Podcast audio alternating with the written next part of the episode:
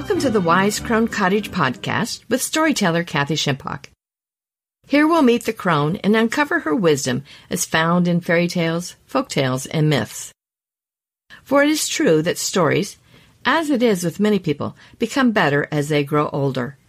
Know that no matter how difficult your journey has been through the magical forest, the wise crone always opens her door to you.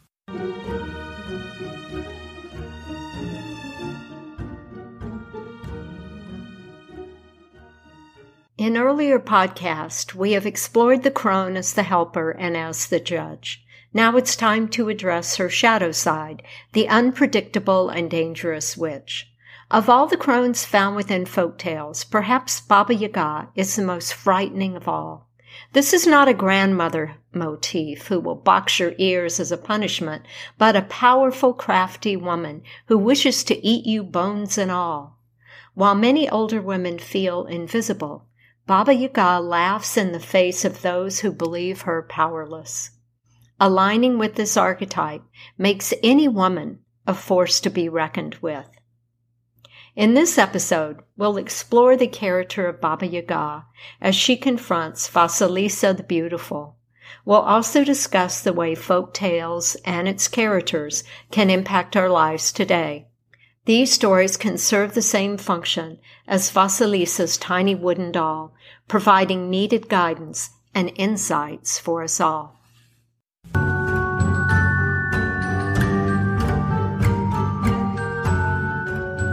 A great while ago, when the world was full of wonders. My current fascination with the character Baba Yaga came during a kitchen cleanup. Hanging in the corner was my kitchen witch, a stuffed doll I had made many, many years before. I knew she needed dusting, but something about her seemed off. This benign figure flying on a wooden spoon no longer seemed capable of providing any protection or blessing to my kitchen at all. This was no Chinese kitchen god. The world today, struggling with so much sickness, carelessness, and cruelty, could not be protected by a mere kitchen witch. I needed something more, and she needed to be something more. That's when I remembered Baba Yaga, the larger than life witch found in the Russian fairy tale. Her name, Baba Yaga, is loosely translated as wicked old woman or wicked grandmother. If I needed a talisman, Baba Yaga fit the tenor of the times. It was then that I decided to transform my kitchen witch into Baba Yaga. In the process, I discovered more about the story of Vasilisa the Beautiful and the two wise crone characters within it than I could ever have imagined. While there are hundreds, perhaps thousands of Baba Yaga tales in Russia, Ukraine, and Belarus, Baba Yaga plays a secondary, although essential role in all these stories. Scholar Jack Zipes writes that she serves an ambivalent function since she can be both the opponent and the helper to the hero of the tale. It's important to note that she never searches for unwitting victims. It is only when the protagonist comes to her door that she metes out their fate. In many of these stories, she asks a common question. Camest thou hither from thine own wish, or because thou wast compelled? Or, as we might say today, why are you here? Did you come of your own accord, or were you forced here? We'll come back to that question because it is the answer that determines her response. Reflecting on Baba Yaga can perhaps help us determine our own response to what's happening in the world today. That is my hope.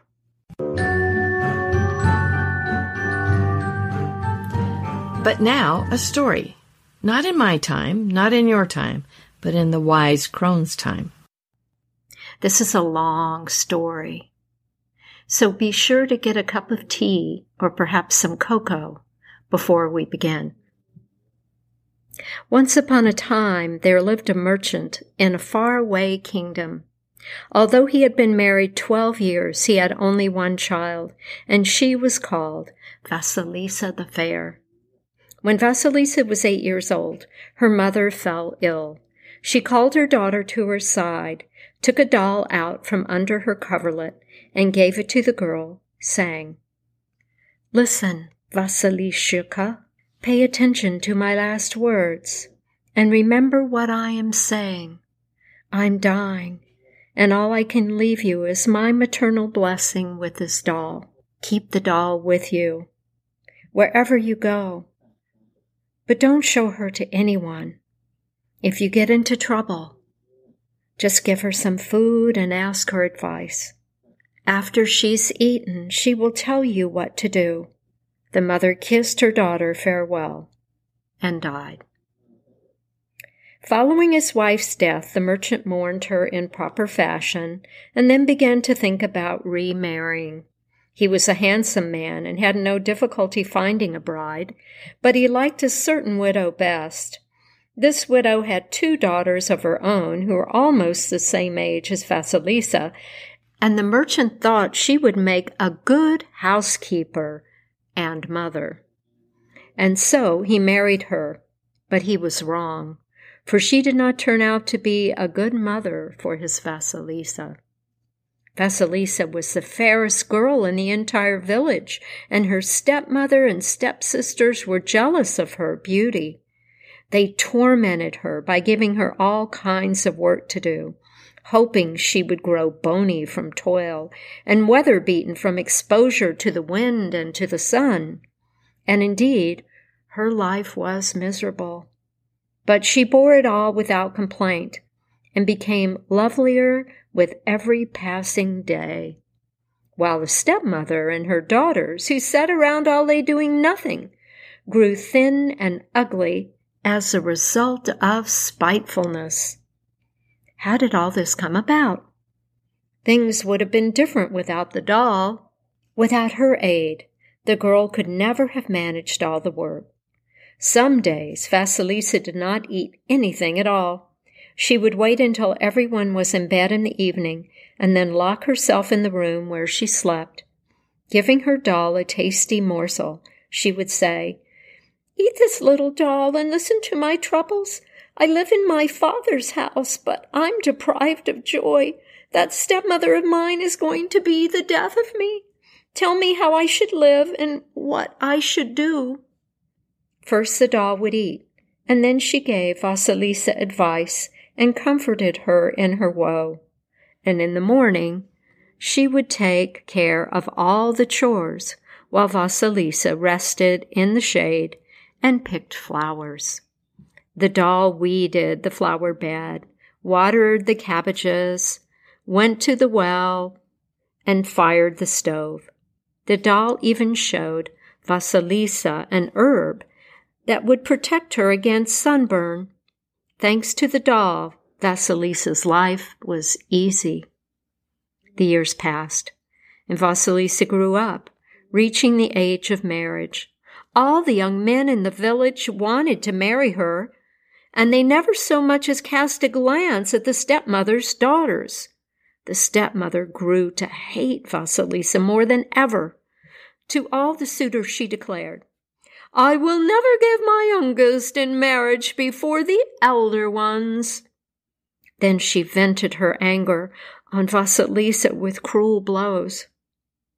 One day, Vasilisa's father had to go on a long journey in order to trade in distant lands.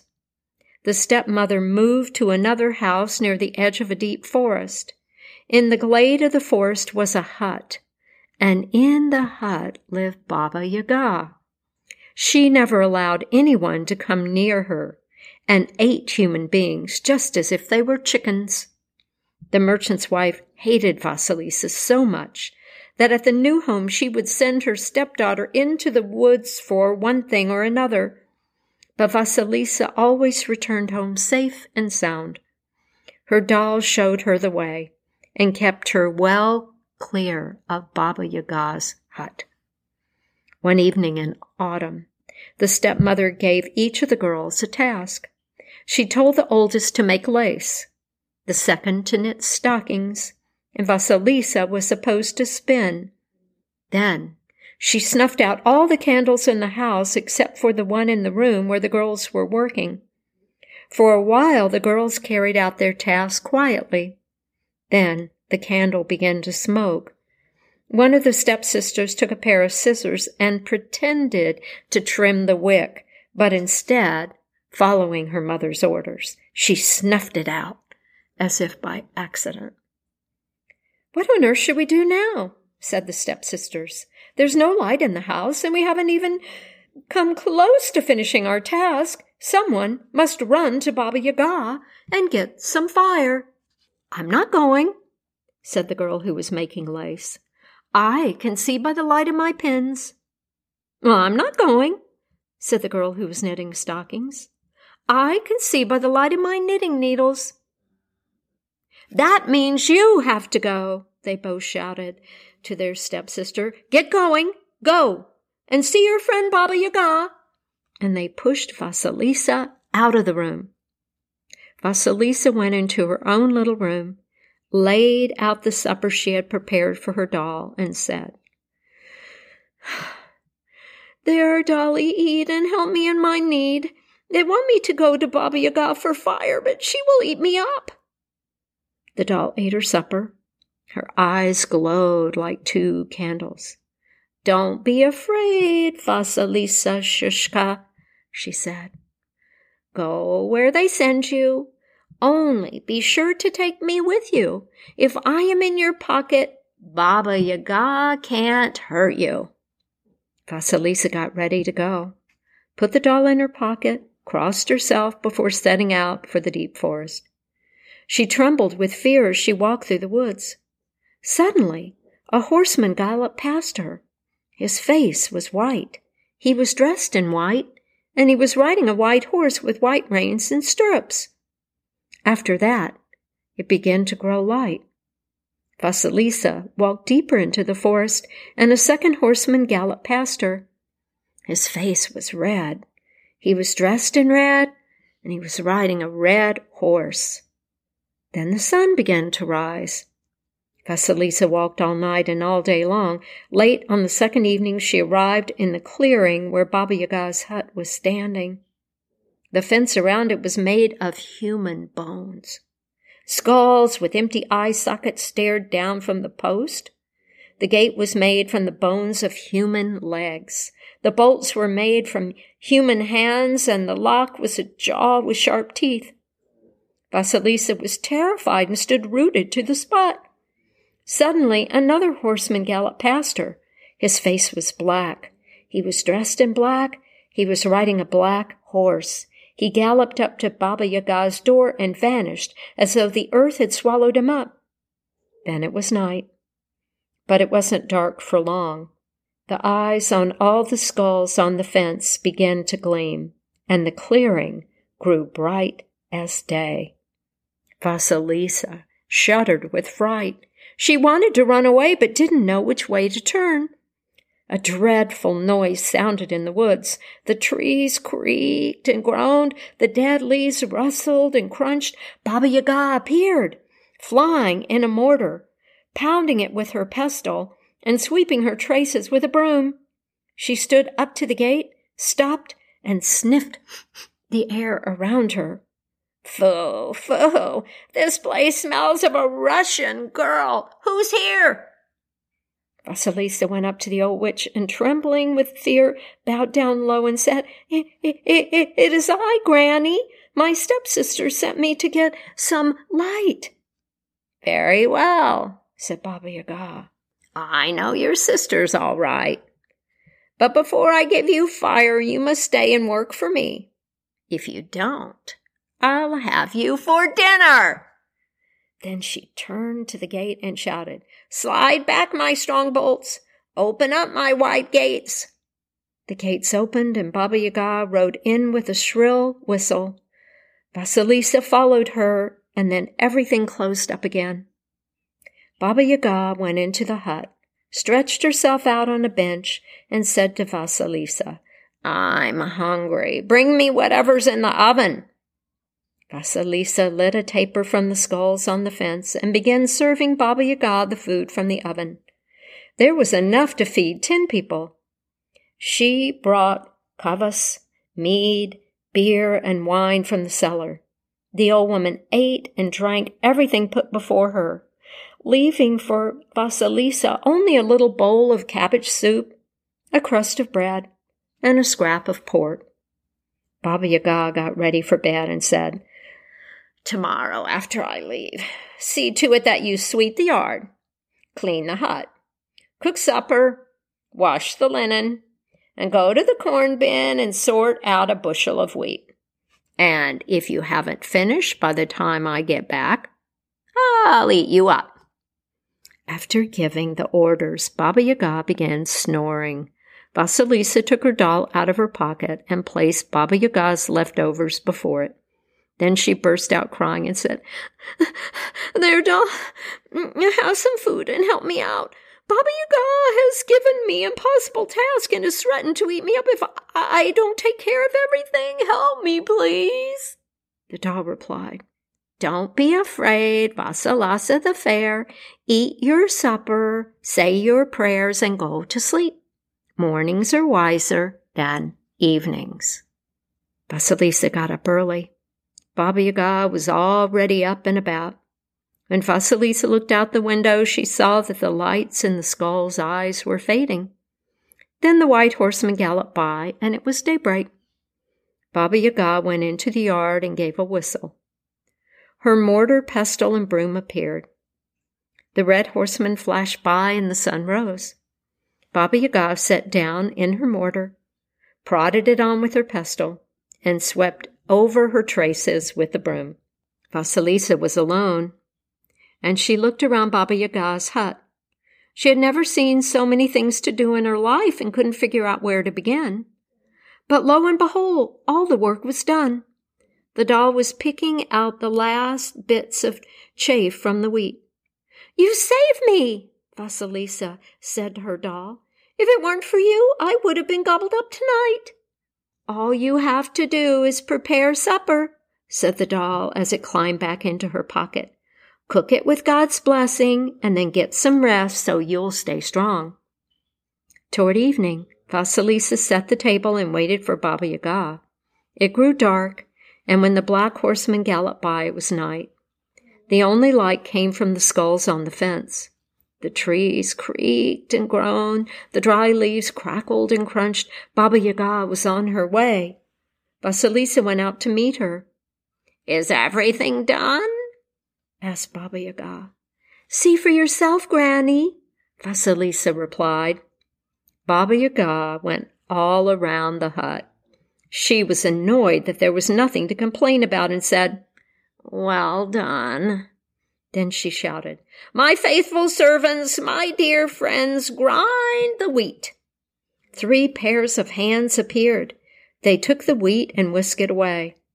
Baba Yaga ate her fill, made ready to sleep, and again gave Vasilisa her task. Tomorrow, she ordered, do just what you did today. Then take the poppy seeds out of the bin and get rid of the dust, speck by speck. Someone threw dust into the bins just to annoy me. Baba Yaga turned over and began to snore. Vasilisa began to feed her doll. The doll ate everything in front of her and repeated just what she had said the day before.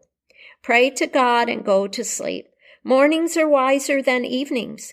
Everything will get done. Vasilisushka. The next morning, Baba Yaga rode off again in her mortar. With the help of her doll, Vasilisa finished the housework in no time at all.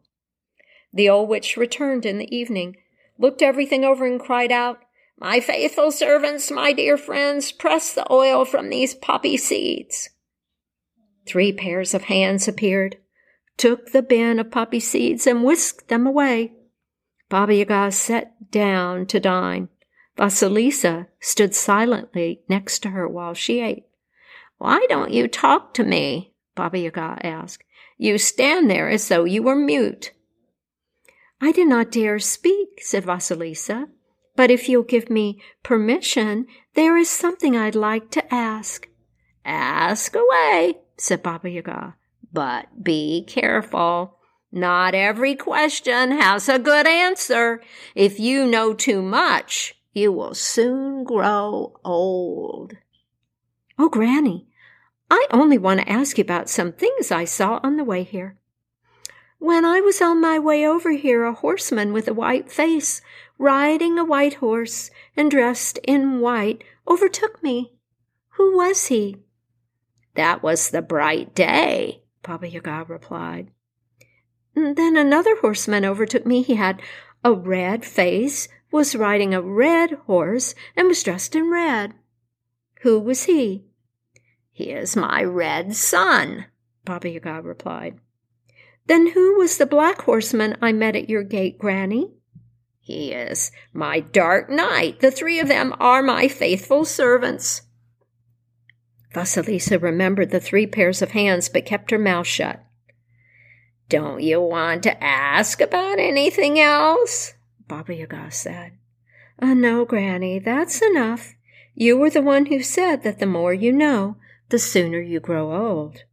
You are wise, Baba Yaga said, to ask only about things you saw outside my house and not inside it. I don't like to have my dirty linen aired in public, and if people get too curious, I eat them up. And now I have a question for you. How did you get all that work done so fast? I was helped by my mother's blessing, said Vasilisa. Oh, that's how you did it. Baba Yaga shrieked. Get out of here, blessed daughter. I don't want any blessed ones in my house. She dragged Vasilisa out of the room and pushed her out through the gate. Then she took one of the skulls with blazing eyes from the fence, stuck it on the end of the stick, and gave it to the girl, saying, Here's fire for your stepsisters. Take it. That's what you came for, isn't it? Vasilisa ran home, using the fire from the skull to light the path. At dawn, the fire went out, and by evening, she reached the house. As she was approaching the gate, she was about to throw the skull away, thinking that her stepsister surely already had fire, when she heard a muffled voice come from the skull. Don't throw me away. Take me to your stepmother. She looked at the stepmother's house and seeing that there was no light in the window, decided to enter with the skull. For the first time, the stepmother and stepsisters received her kindly. They told her that since she had left, they had had no fire at all in the house. They had been unable to produce a flame themselves. They had tried to bring one back from the neighbors, but it went out as soon as they crossed the threshold. Perhaps your fire will last, said the stepmother. Vasilisa carried the skull in.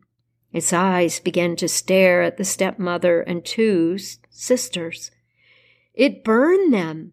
They tried to hide, but the ice followed them wherever they went. By evening, they had turned into three heaps of ashes on the floor.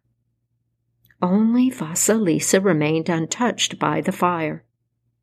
Vasilisa buried the skull in the garden locked up the house, and went to the nearest town. An old woman without children gave her shelter, and there she lived, waiting for her father's return. One day she said to the woman, I'm weary of sitting here with nothing to do, Granny. Buy me the best flax you can find, then at least I'll get some spinning done. The old woman brought some of the best flax around, and Vasilisa set to work. She spun as fast as lightning, and her threads were even and fine as hair. She spun a great deal of yarn. It was time to start weaving it, but there were no combs fine enough for Vasilisa's yarn, and no one was willing to make one. Vasilisa asked her doll for help. The doll said, Bring me an old comb, an old shuttle, and a horse's mane, I will make a loom for you. Vasilisa did as the doll said and went to sleep and found a wonderful loom waiting for her the next morning. By the end of the winter, the linen was woven. It was so fine that you could pass it through the eye of a needle. In the spring, the linen was bleached, and Vasilisa said to the old woman, Granny, sell this linen and keep the money for yourself. The old woman looked at the cloth and gasped, No, my child, no one can wear linen like this except the Tsar. I shall take it to the palace. The old woman went to the Tsar's palace and began walking back and forth beneath the windows.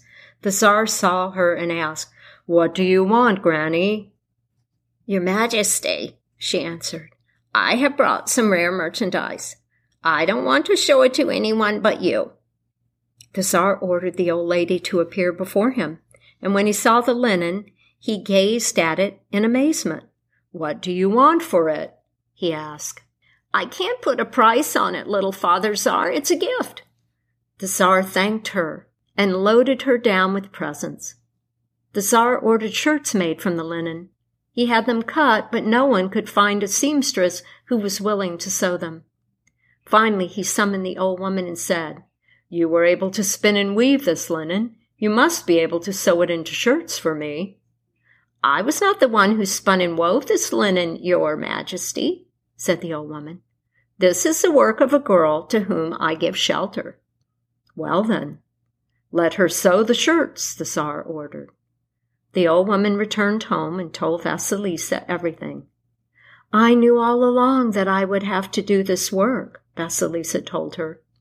Vasilisa locked herself in her room and began sewing.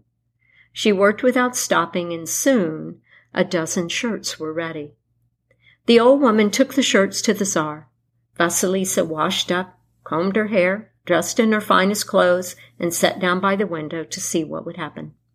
She saw one of the Tsar's servants enter the courtyard. The messenger came into the room and said, his Majesty wishes to meet the seamstress who made his shirts and wants to reward her with his own hands. Vasilisa appeared before the Tsar. When the Tsar saw Vasilisa the fair, he fell head over heels in love with her. No, my beauty, he said. I shall never part from you.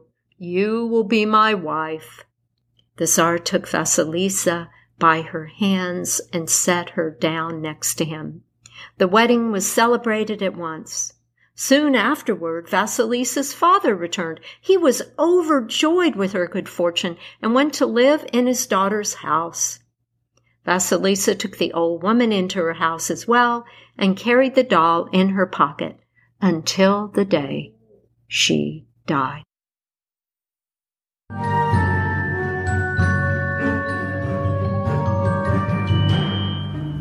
You may be wondering how I know these old stories, but that is a story for another day. The moral of the story is This Slavic folk tale begins with Vasilisa the Beautiful. Vasilisa is a Cinderella type character, and the first part of the story mirrors the ancient tale perfectly. Vasilisa's mother becomes ill, but before dying, leaves her with a wooden doll that has magical properties.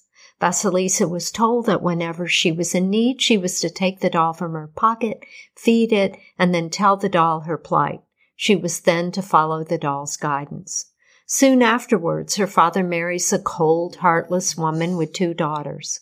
He leaves home on a journey and the trouble begins in earnest. Vasilisa's stepmother begins to send her into the forest on dangerous errands. In truth, she hopes she will meet Baba Yaga, who lives there, but the magical doll protects Vasilisa. Finally, the stepmother and stepsisters concoct a plan in which Vasilisa is sent to the home of the witch, Baba Yaga, to borrow some fire. The story now becomes a bit more like Hansel and Gretel. Baba Yaga was a frightening figure to look at, and her actions were no better. She rode around in a mortar which she guided with her broom. She lived in a house that walked around on chicken legs and was surrounded by the fiery skulls of humans she had most likely eaten.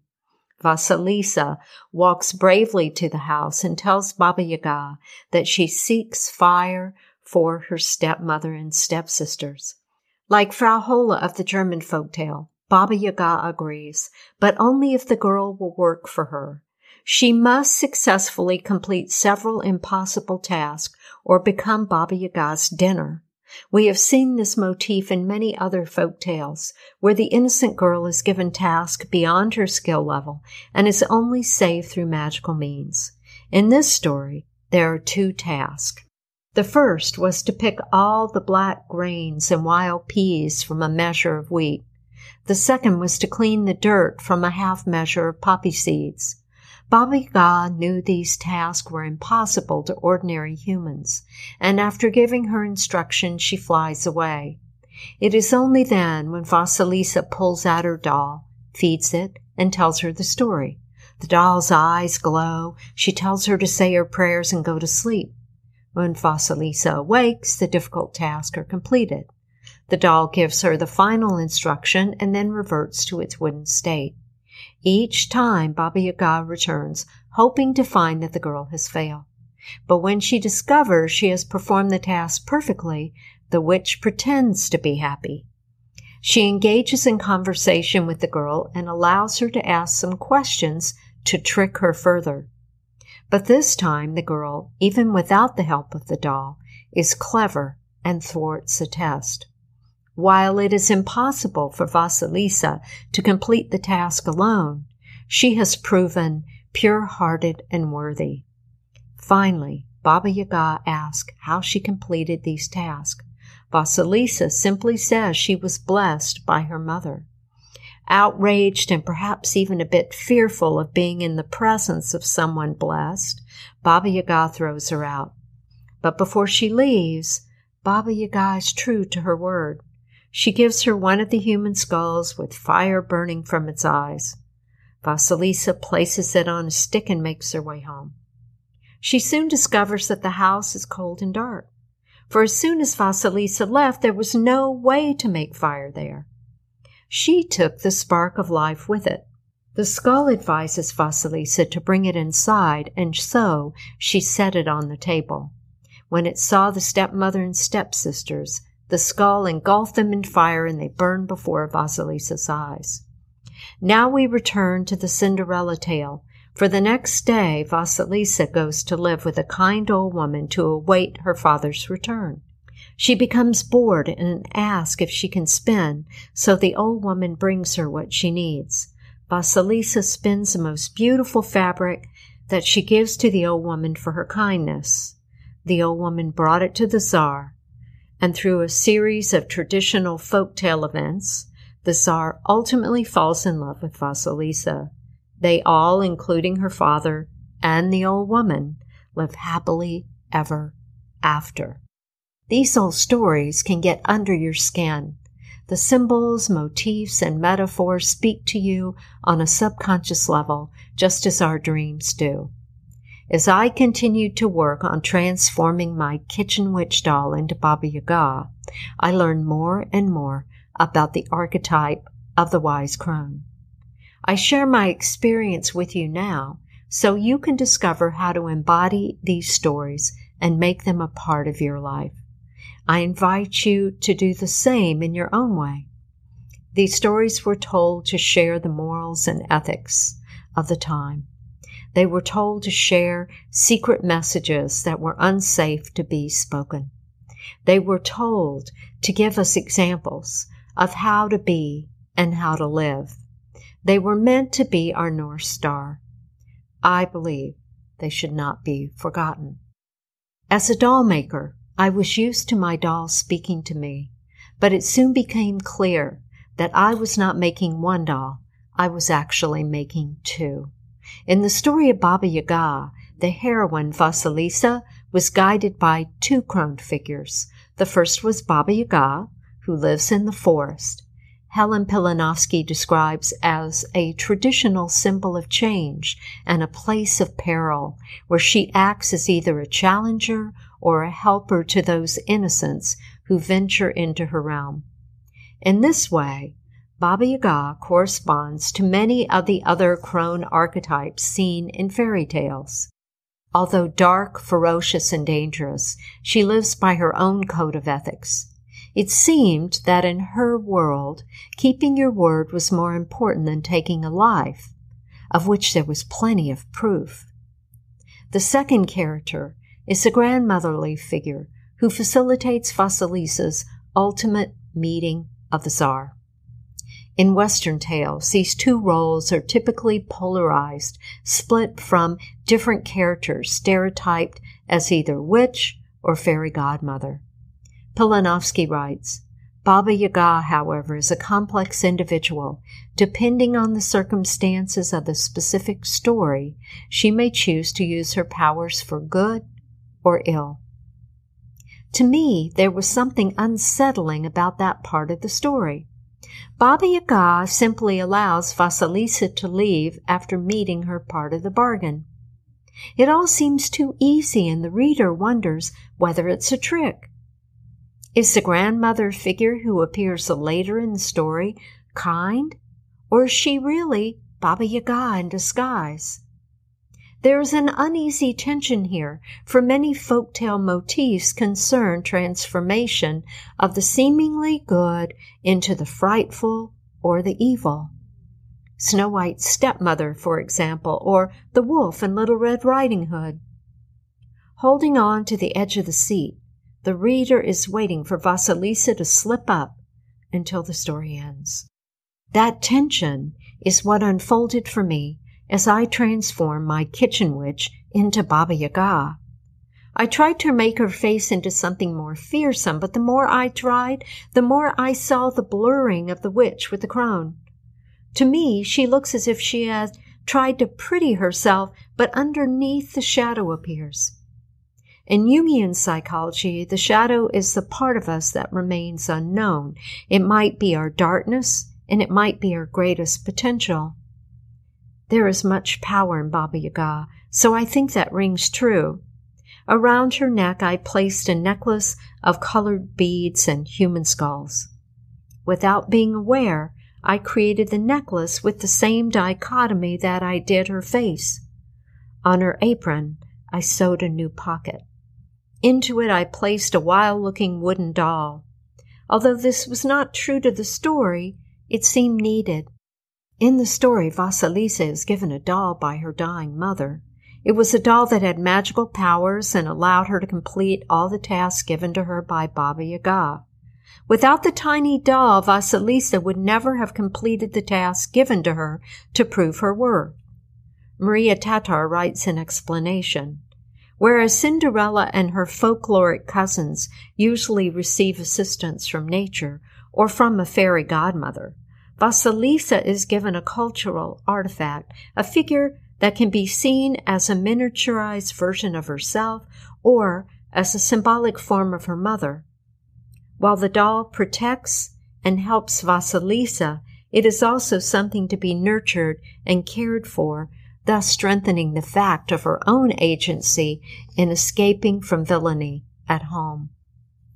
Accordingly, this wooden doll also became Baba Yaga's source of power, at least in the doll I created.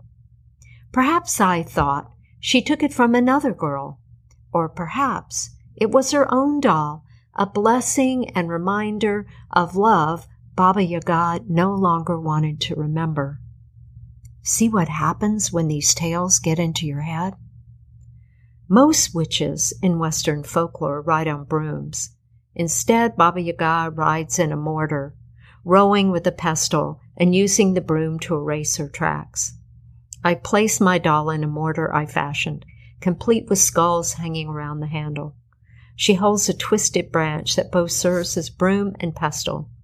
Duality seemed the key to her recreation on an intuitive level. Baba Yaga's house stands on chicken legs, Around it is a wall made with human bones, and on top is a human skull. I crafted a smaller version of this house, which I swung from her arm. The skulls on the fence were fiery to represent the light she gave to Vasilisa to take home. It is uncertain how many tasks Vasilisa would have been given if she did not disclose that the blessing of my dead mother helps me. Baba Yaga replies, I want no one who bears a blessing to cross my threshold. Marie Louise von Franz writes, Baba Yaga, who here is almost completely evil, though when she hears that a girl is a blessed daughter, she tells her she does not want her in her house. So in a hidden way, she is not thoroughly evil. and sometimes even helpful. Remember at the end of the story, Vasilisa meets one more crone? This one serves as her surrogate mother. Marie Louise von Franz describes her as portraying the Great Mother in her double aspect. Here she facilitates her meeting and ultimate marriage with the Tsar. While transforming the doll, I did not consciously seek to have her embody both aspects. It was the tension I found in reading the story that led me to this discovery. Not the tension in the fearsomeness of the Baba Yaga witch, but in the quiet helpfulness of the grandmother figure. It's not just the shadow and the light of these two opposites that makes one uneasy. That is the norm for the archetypal. It is instead the living potential for an unexpected appearance of the other that seems so unsettling. When it was all said and done, it was this unpredictability that made Baba Yaga attractive to me. In a world filled with climate change, raging wannabe despots, injustice and cruelty, illness and death, she is sorely needed, both in her mortar flying self with unlimited power and rage and in her kindly and compassionate alter ego. Each of us as women today may need to connect to these two archetypal forces. The crone's ferocious strength and her compassion to serve those needing help are required in a world in crisis.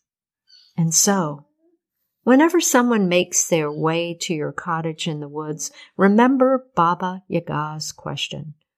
Why are you here? Did you come of your own accord or were you forced here? It's an important question to consider. The wise crone continually asks, Who is worthy? Who is worthy? The answer always rings true to the crone. For the rest of us, the Baba Yaga tale answers this question thus. Well, said the old witch, only remember that every question does not lead to good. If thou knowest overmuch, thou wilt grow old too soon. What wilt thou ask? Marie Louise von Franz explains, How much evil can one afford to see without losing one's appetite for life. If one has to, if one's destiny forces one into it, one has to take it. But to load the boat with evil, which is not in one's own fate and has been picked up out of sheer curiosity, is not recommended. Such is the challenge for all of us living today. This story contains two crones, one perhaps seen in the shadow and the other in the light. Both were honorable in their own way and ultimately helpful to Vasilisa. Both found her clever, pure of heart, and worthy. Each taught her the value of honesty and hard work. One was evil and frightening. The other served as her fairy godmother. While the moral of the story is the same, in this folk tale we see two sides of the crone. Perhaps the kindly crone was actually Baba Yaga in disguise. As older women living today, both sides of the crone are needed. We are only invisible if we believe we are. For in a world that has lost its moral core, a bit of Baba Yaga might come in handy to scare folks right back into the light. Use this gift wisely.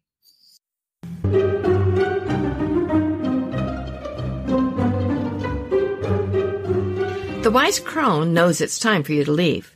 Your journey home takes you back through the forest. It may at times be difficult, but no fear. Her final words to you are Remember to stay on the path. Do not leave the path no matter what you see or experience. And so it was, and so it is.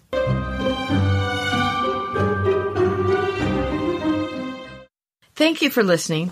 We'll meet again the fourth Sunday of each month. This podcast has been sponsored by Heart Symbol Publishing, where you'll find a wide variety of guided imagery downloads to achieve your goals and enhance your life. This is the storyteller Kathy Shimpock. This podcast is narrated by Linda Bennett. Music is The Snow Queen by Kevin MacLeod at Incompetech.com. Licensed under Creative Commons by Attribution 3.0 license. Stories by the Brother Grimm are in the public domain.